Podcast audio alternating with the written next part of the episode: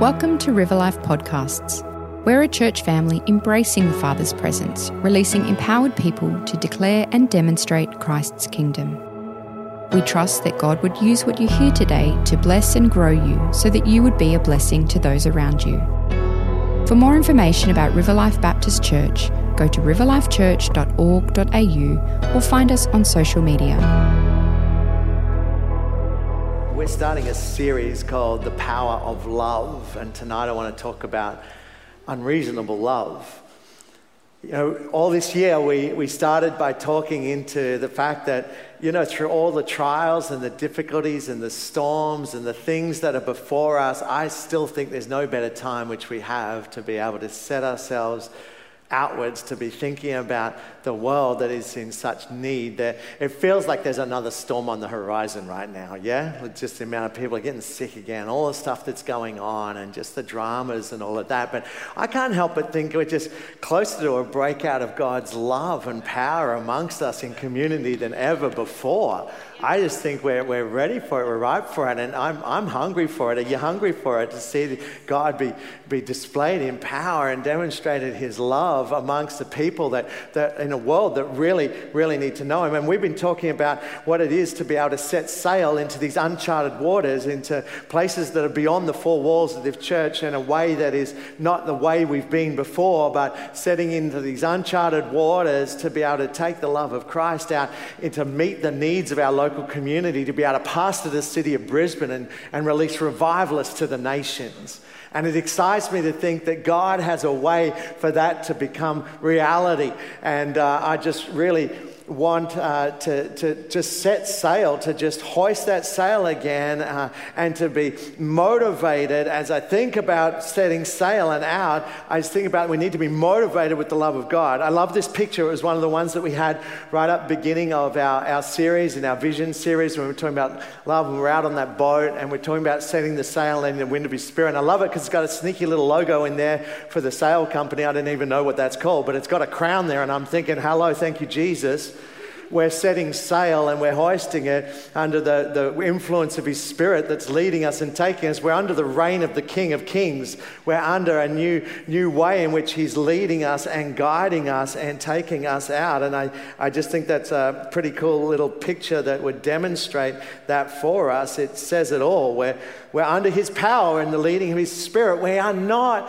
a, vessel that is self powered. We're, we're not a cruise liner. We're not a, a motored ship or vehicle. You know, we are like a sailing vessel. We are uh, at the beck and call of our King, and it's His wind that gets into our sails and takes us to these places that we've been before. But I couldn't help but think that in all of that, are we really ready? Are we really ready for, for God to maybe take us to, to places where um, it's a little bit different? Because the Bible continually just tells you the whole way through, uh, and we're going to touch on lots of different scriptures uh, through this series over the next six weeks. But uh, you know, you're going to hear the constant theme coming through from things like Mark 12, chapter, uh, verses 30 and 31, where it says, "Love the Lord your God with all your heart, with all your mind, with all your, with all your soul, and with all your mind, and with all your strength." And the second is like this love your neighbor as you love yourself. You can read again in John 13, 34 to 35. A new commandment I give you love one another. As I have loved you, so you must love one another. Are you picking up the theme?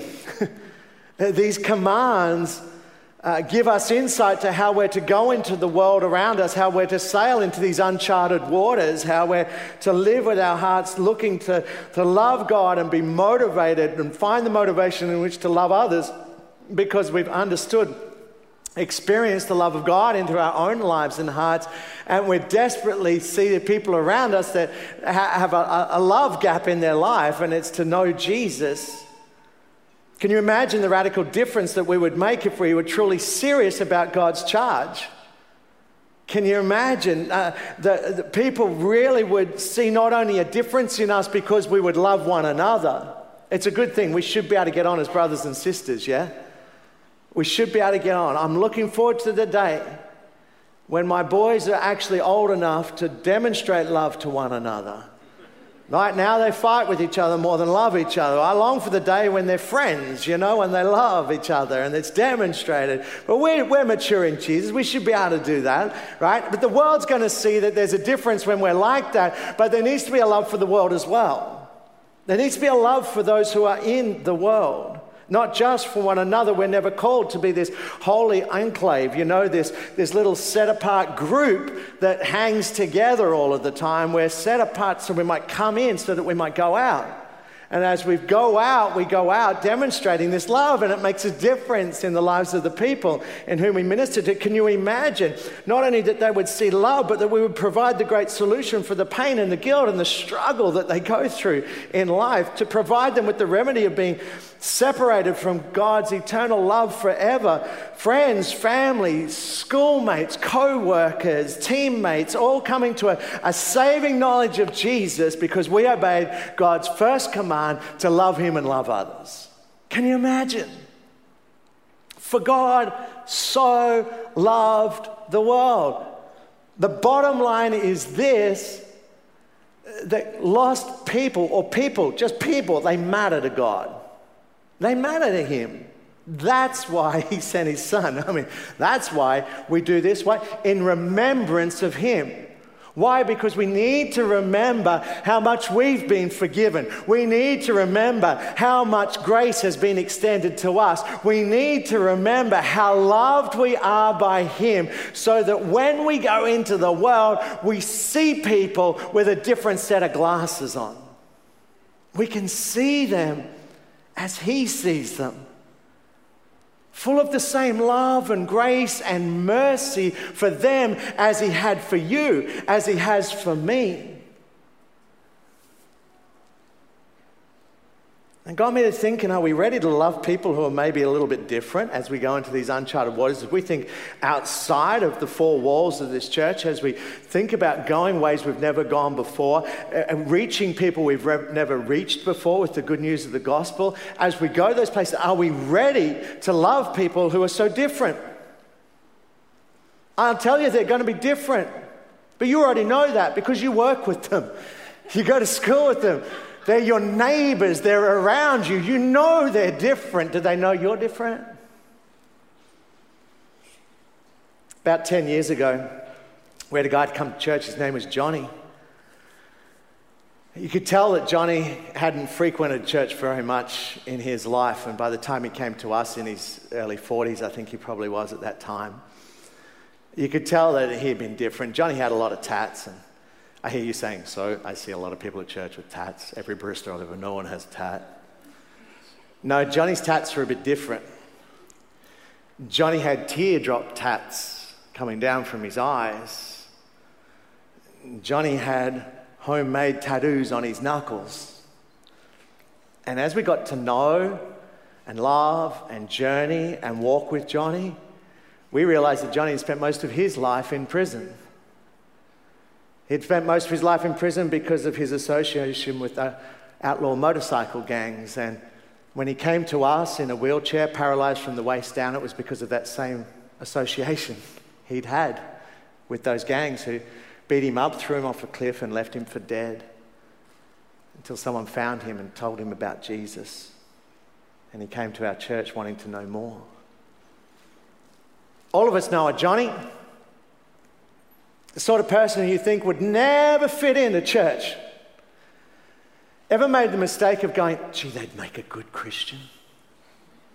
You ever done that? I've done that. Ah, oh, they've got it all together. Just, you know, such a nice person already.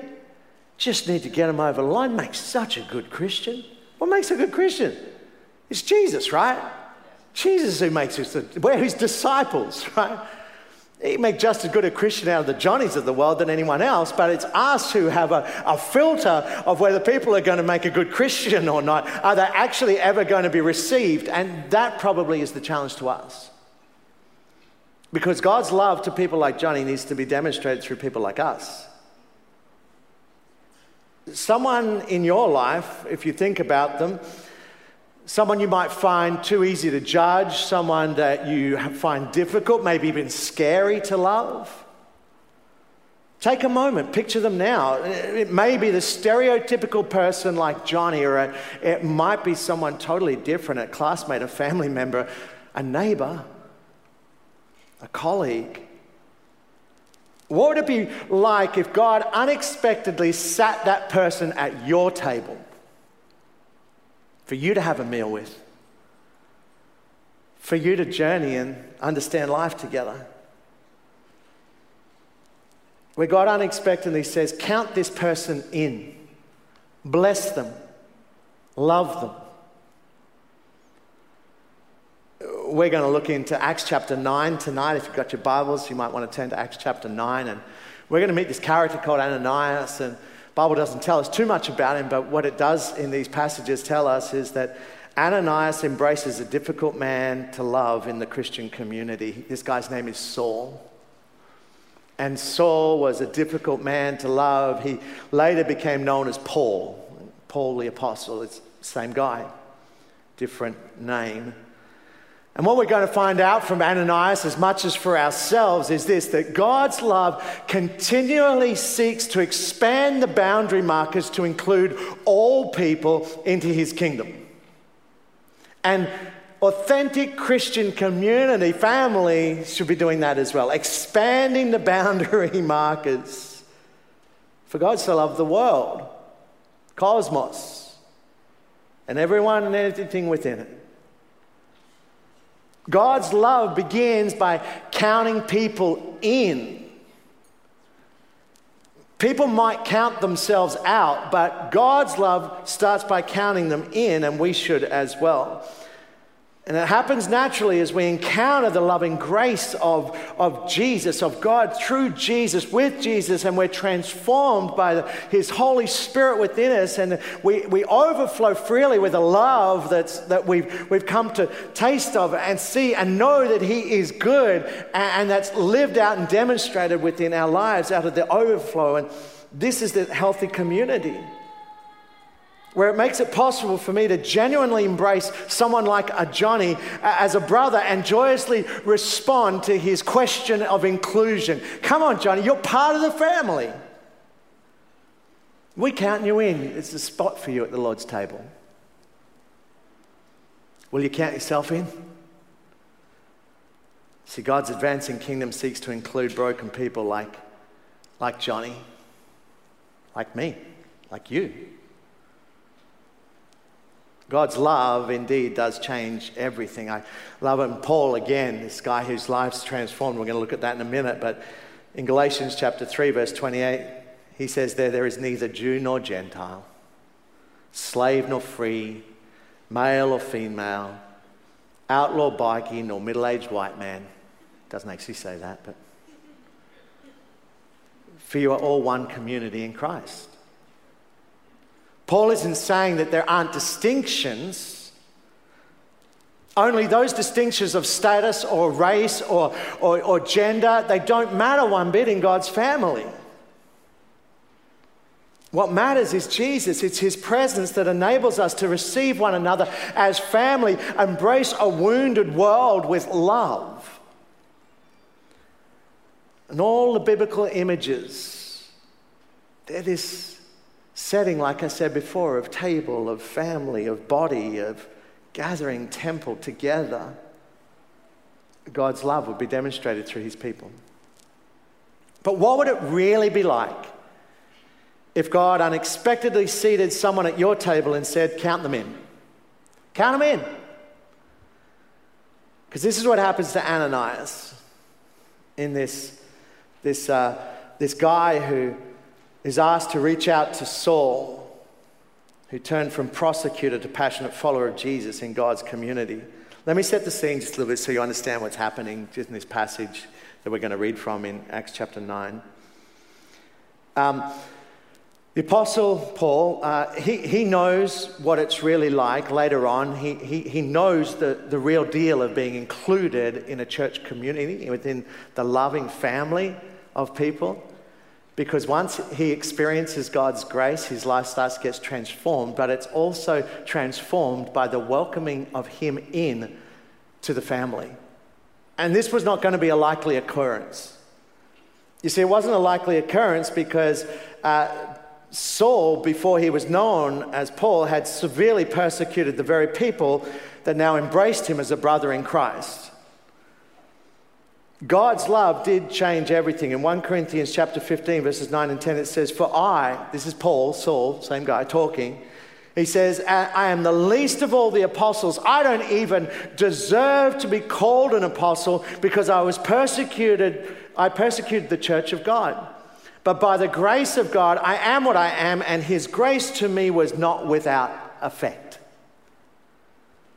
See, in the early days of the church, Saul is going around murderously chasing these early church followers, the followers of the way, the followers of Jesus. This, what was seen by the, the Jewish religious leaders and devout followers as a sect, as, as people going the wrong way. They're now talking about Jesus more than they're talking about Moses. They're talking about Jesus and with the freedom he brings more than they're talking about the law. He's now, and they are trying to stamp it out. And Saul is right at the top of the tree of making this happen.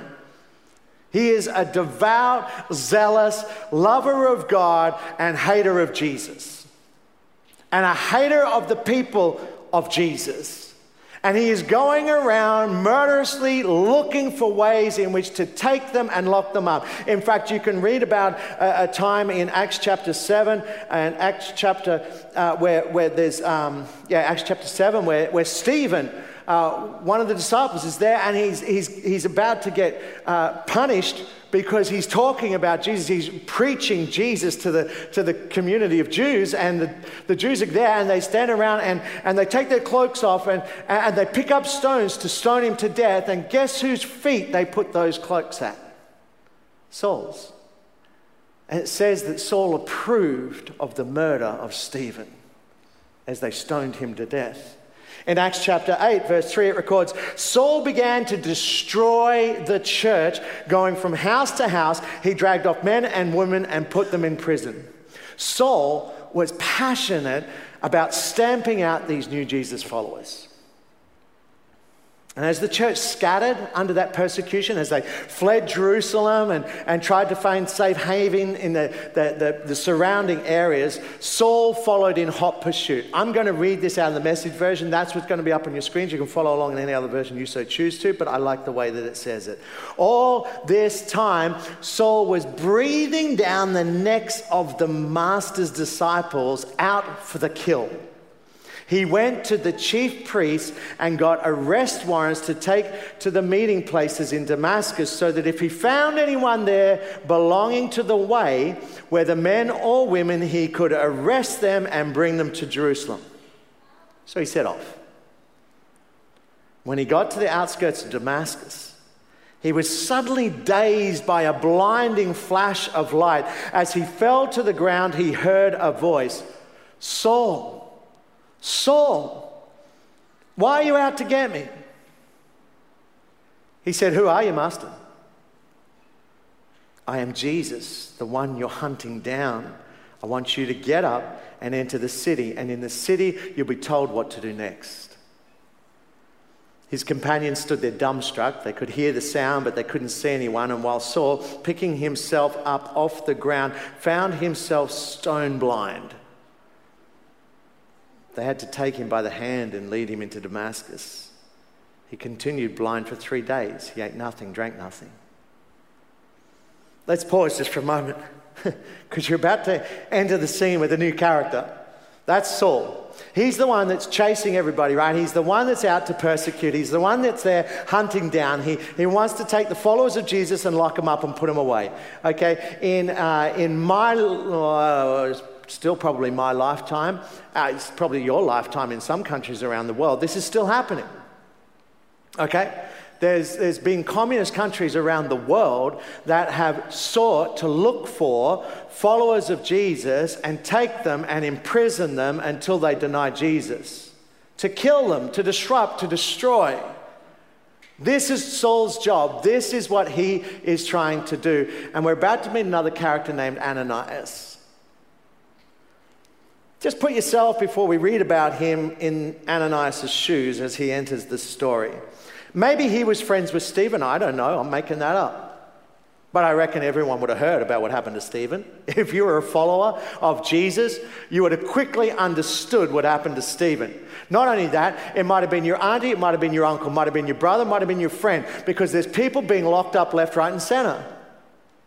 He's gone, maybe he's fled to Damascus, maybe that's where he started. I don't know. Maybe he's heard about this good news of Jesus because of others who have fled and come, and he's turned to Jesus.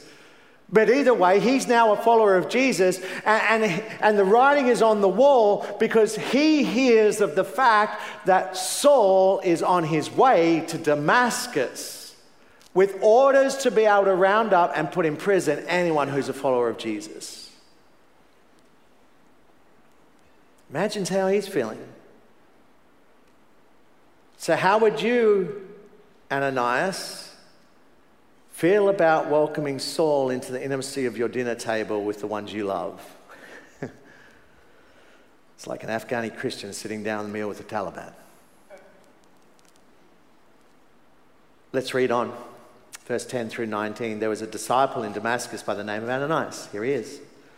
The master spoke to him in a vision Ananias, yes, master. Can you hear the difference? Can you go back up, flip back up to those verses in 1 through to 9? And Saul gets knocked down by the blinding light and hears this voice Saul, Saul, why are you out to get me? Who are you, master? Saul's smart enough to know that he is in a, a spiritual reality that is more real than the reality of sitting on his donkey, right?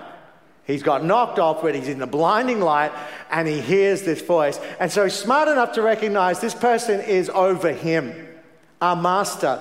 But who are you, master? Now, flip back down to verses 10, and he says, uh, to the, uh, the master, Jesus, spoke to Ananias and says, Ananias, it's cool, Jesus knows his name. He's like, Oh, I've heard this voice before. Yes, master. Not, Who are you? Yes, Master.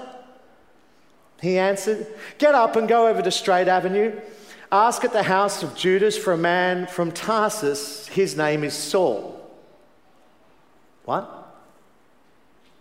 Would you be saying, Jesus? He's there praying. Oh, that doesn't give me a lot of comfort. He's a devout Jew. He's blind. Of course, he's praying. God, give me my eyesight back. God, help me. He's praying. Not praying to Jesus, not yet. He's just had a dream in which he saw a man named Ananias enter the house and lay hands on him so he could see again. Oh, great. Is there another Ananias in Damascus? Because surely you don't mean me, Master. Ananias protested, Master, you can't be serious. Everybody's talking about this man and the terrible things he's been doing, his reign of terror against your people in Jerusalem. And now he's shown up here with papers from the chief priest to give him a license to do the same to us. But the master said, Don't argue, go. I've picked him as my personal representative to the non Jews and kings and Jews.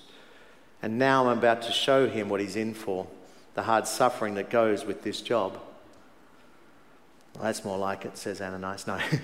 so Ananias went out and found the house, placed his hands on blind Saul, and said, Brother Saul, the Master sent me. The same Jesus you saw on your way here, he sent me so you could see again and be filled with the Holy Spirit. And no sooner were the words out of his mouth than something like scales fell from Saul's eyes. He could see again. He got to his feet, was baptized, and sat down with them to a hearty meal.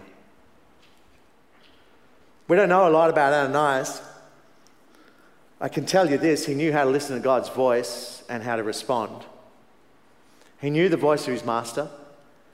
It wasn't a surprising voice this guy knew how to trust and obey. Uh, he'd, he'd heard the voice of Jesus many times before. He's a, a follower of Jesus. He, he knows what that voice sounds like. He's tuned in with what God is wanting to do and was prepared to faithfully obey. Okay, so he has a little bit of an argument there with God because, like, you know, you can't be serious. But like so many extraordinary feats that are all through Scripture, all through the Bible. It took an act of obedience to release a love that would transform the world. Every call on your life from God will also send you into the world on His mission.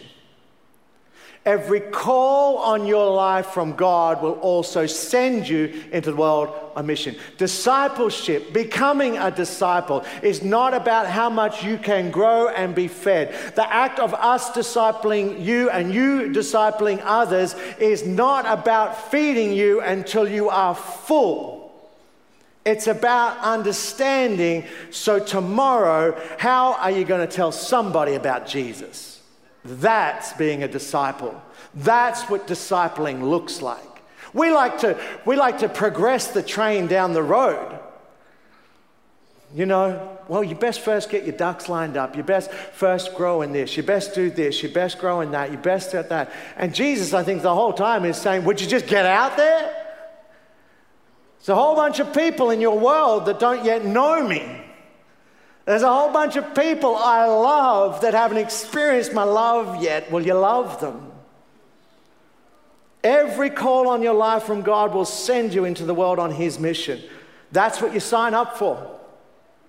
You don't sign up for the eternal ticket.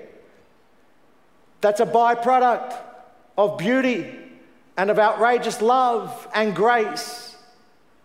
But you sign up for the battle here and now. You sign up to go into the world, and the call for Ananias to go and to embrace Saul into God's community began a release of love that would later transform the world. Saul, Saul the terrorist becomes Paul the apostle, the greatest evangelist. Ananias is understandably reluctant. The go to his mission required trust in God because it appeared ridiculously dangerous. Everyone you saw was there to imprison other you know, Christians, followers of Jesus. And just because God tells Ananias Paul is praying, like I said, that doesn't mean that you know, he's, he's praying to Jesus. Doesn't make him feel he's a devout Jew. Maybe Saul was just stoking up his religious fervor so he can get out there and attack some more Christians. I wonder how many times God has been speaking to us to go and love somebody, and we've said, That sounds ridiculously dangerous. That couldn't be the voice of my master. That couldn't be the voice of my master. Listen to the language that's used. Ananias reaches out to Saul, and he's not reluctant at all when he gets there. Brother Saul, Welcome to the family. Wow. Wow. Can you imagine? This guy's locked up, maybe members of your family, certainly some friends. He's, he's stood by and given his agreement to the killing of someone you knew. And, and, and now, here, the expectation is to go and embrace him and call him brother and welcome him into the family. Why? Because God counts everyone in. And it's up to them as to whether they will count themselves in. And he wants us to do the same, to count people in. What kind of love would enable Ananias to embrace Saul, his, his persecutor, as a brother?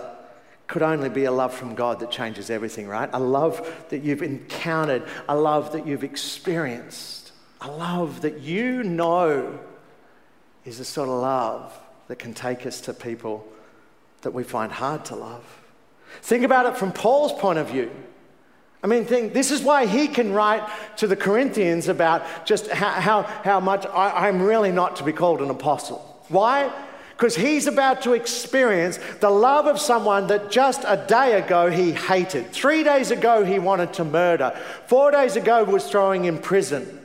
He's the guy that here is just kind of really the terrorist wanting to break down, pull apart, and destroy the church and the name of Jesus as he goes. And all of a sudden, this person he's hated, this person he's looked to persecute and throw into prison, has his arms wrapped around him, praying for him as a brother, welcoming into family, laying his hands on his eyes, and he receives a miracle and his sight's brought back.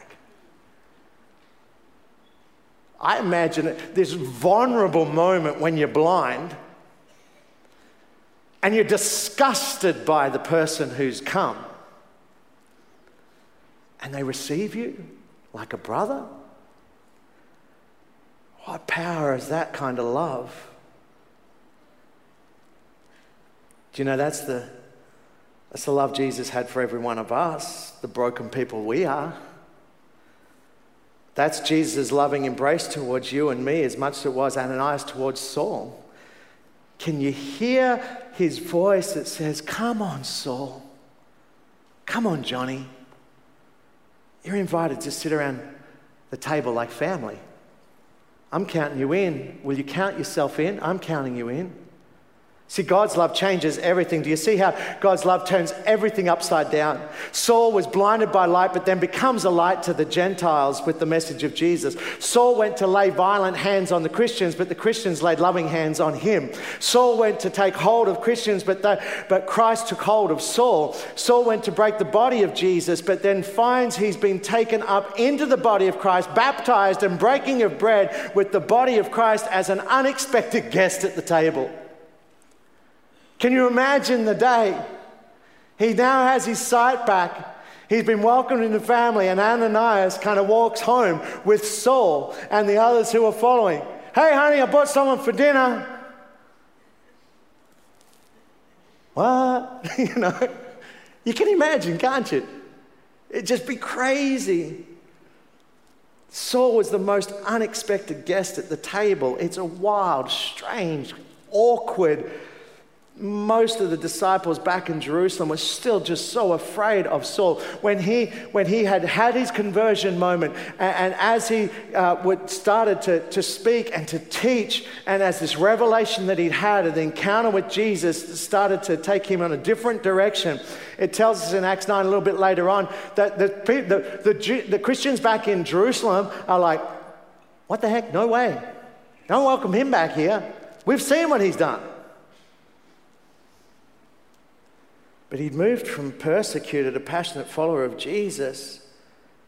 And it took godly people like Ananias to embrace Saul into the community, to restore him, to resend Saul back into the world to do the same for others. Godly love freely releases more love to grow healthy community. That's what it does.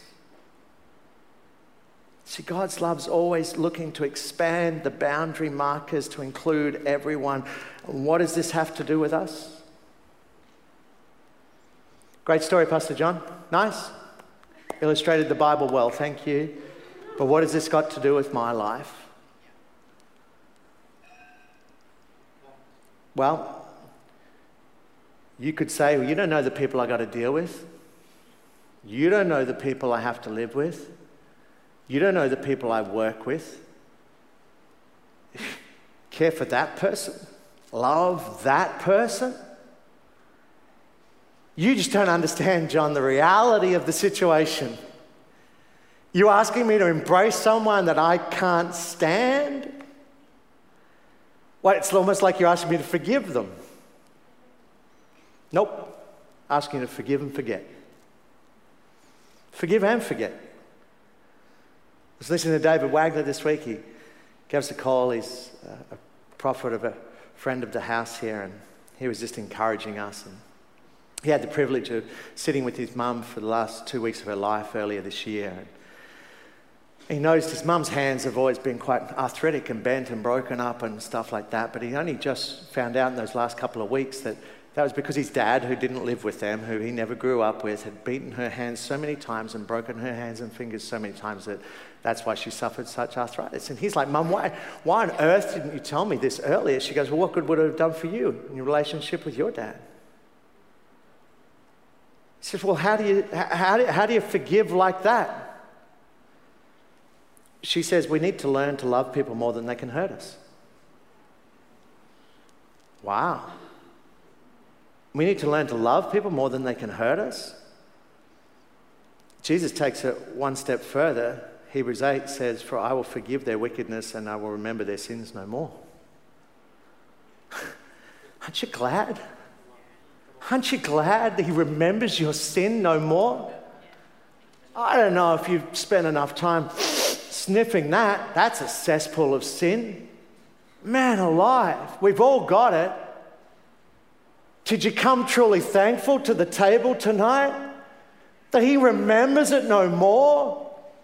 He not only forgives, he forgets. He places it as far as the east is from the west. He's not recalling it against you any longer. And the expectation is that if he's done that for you, you can do it for others. You can do it for others. Yes, it's hard, it's impossible without him. But in him, all things are possible. The gospel says there's a greater reality in Jesus that changes everything, a reality that'll enable you to freely love and embrace your enemies, just like Ananias did. Trust God, listen, and obey is what we see modeled by Ananias. And if you don't have a healthy love for someone that you need to love, try getting God's perspective on them. It's not easy, but you can try it. We had a neighbor, and if, if you're watching, neighbors listening in online, because I invite them to, uh, it's not you. It's, these are neighbors from a long time ago, not even the same street, okay, different neighborhood. We had a neighbor, she just did not like us at all.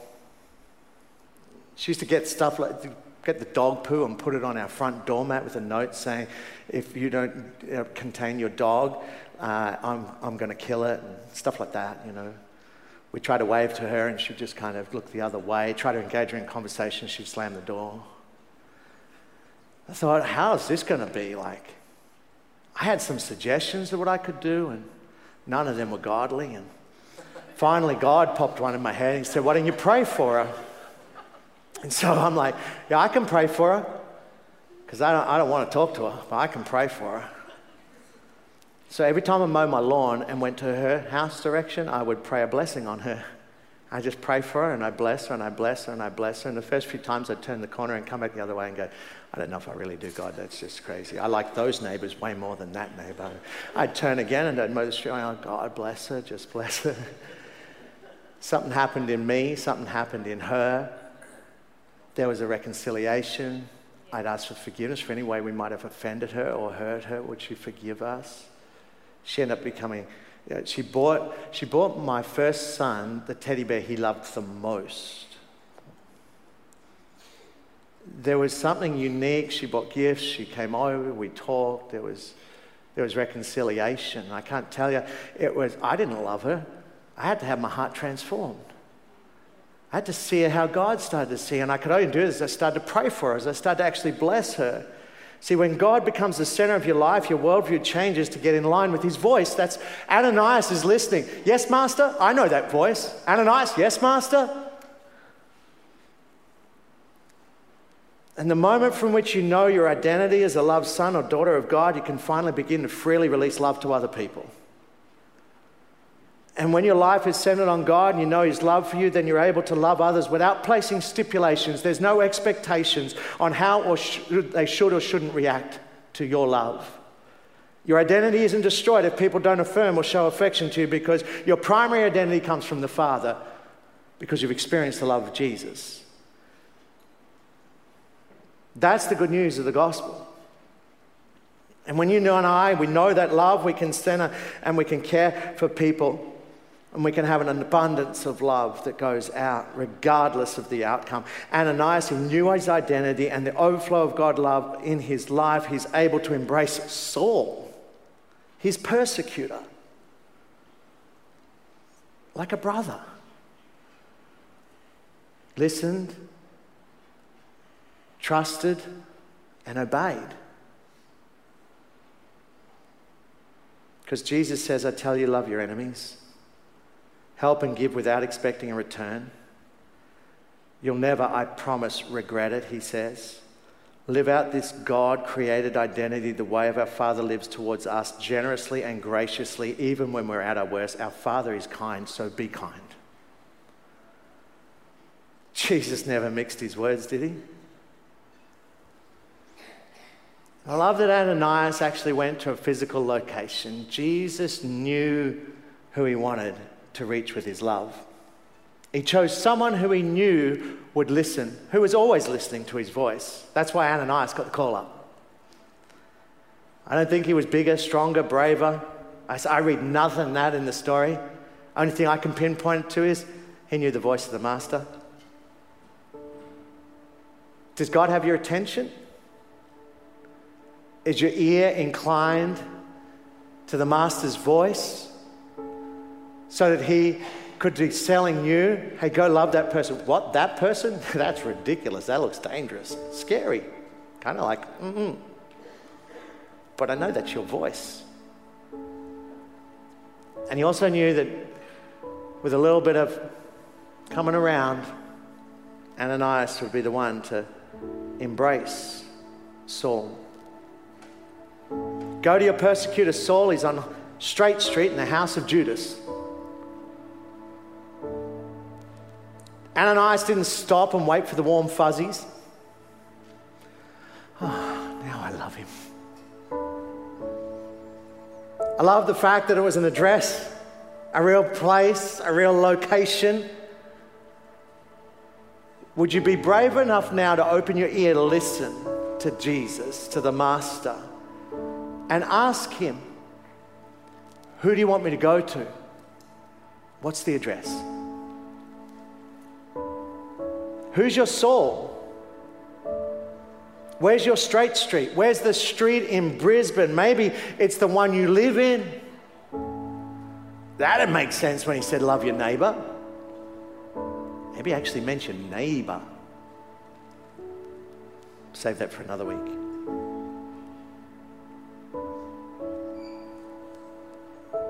Powerful to think if we go back around to think of what we took at the beginning with communion, to think about has enough work been done in me that can truly love people who are hard to love?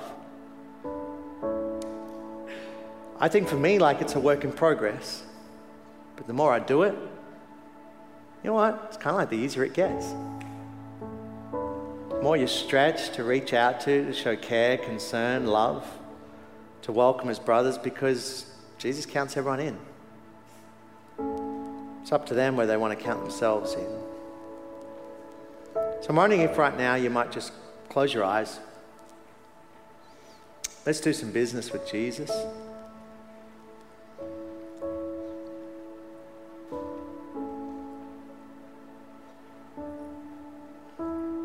Come, Holy Spirit. We need you to release a love in our lives to those whom we become hard hearted towards, that we've judged. Maybe we've judged them just by the cover, what they wear, what they look like, what they sound like. But you count everyone in. Maybe we haven't extended forgiveness Maybe we haven't forgot. Maybe we keep playing that round like a broken record. We need to learn to love people more like more than they can hurt us. We need to love people more than they can hurt us. Jesus just increased the understanding of our true identity in you. And we could love without an expectation. We could just love freely, we could give it away.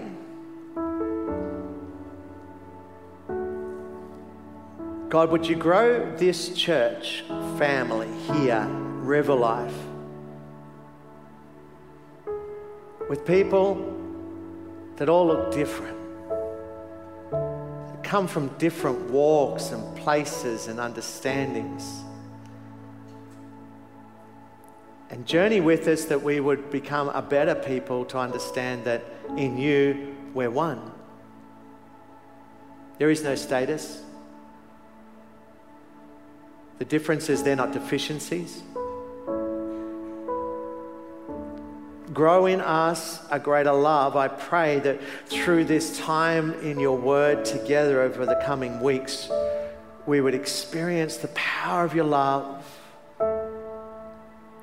But we really, really, really pray the people in our communities, our workplaces, our neighbours, our households, our friends and family would experience the power of your love through us. Strengthen us, embolden us. Let us hear your voice and be obedient to embrace even our enemies, those even we're scared to love. We ask it in Jesus' name. Amen. Thanks for listening to this River Life podcast. Make sure you subscribe to keep up to date with all the latest content. If this podcast has raised any questions for you, contact us via church at riverlifechurch.org.au or through Facebook and Instagram. Thanks for listening.